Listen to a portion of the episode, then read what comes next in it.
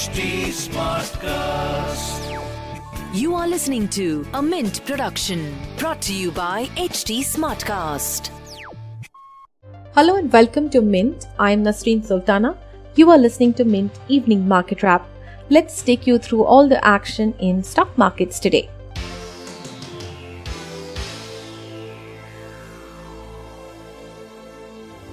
Markets saw profit booking for the second day in a row and lost nearly a percent on Thursday. After opening on a flat note, the benchmark traded lackluster. However, selling pressure in the later half pushed the index lower. The BSE Sensex ended at 49,565, losing 338 points or 1%. The Nifty closed at 14,906, slipping 124 points or 1%. Among sectors, realty was the only major gainer, while metals, banks and oil and gas were laggards. M&M, IndusInd Bank, Titan, L&T and Infosys were top gainers. ONGC, Sun Pharma, Power Grid, HDFC Bank and Axis Bank were top losers in the Sensex. China, the world's biggest metal user, said it would strengthen its management of commodity supply and demand to curb unreasonable increases in prices. Metal stocks in India had seen meaty gains in April and early May as commodity prices soared.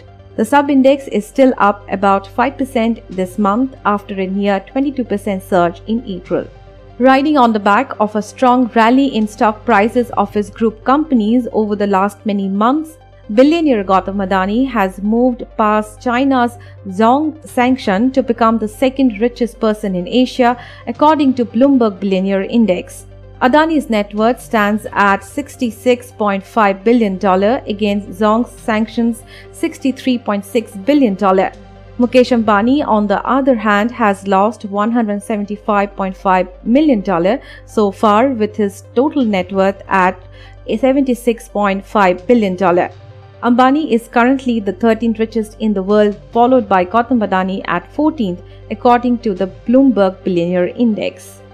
MyLab Discovery Solution on Thursday announced that it has received the Indian Council of Medical Research ICMR's approval for the country's first self-use rapid antigen test for COVID-19. The test can be purchased for Rs 250 without a prescription from local pharmacies and online channel partners, the company said in a statement. Moving on to global markets, stocks in Asia Pacific were mixed on Thursday with data showing Japan's exports surging in April. The Nikkei finished the trading day 0.2% higher.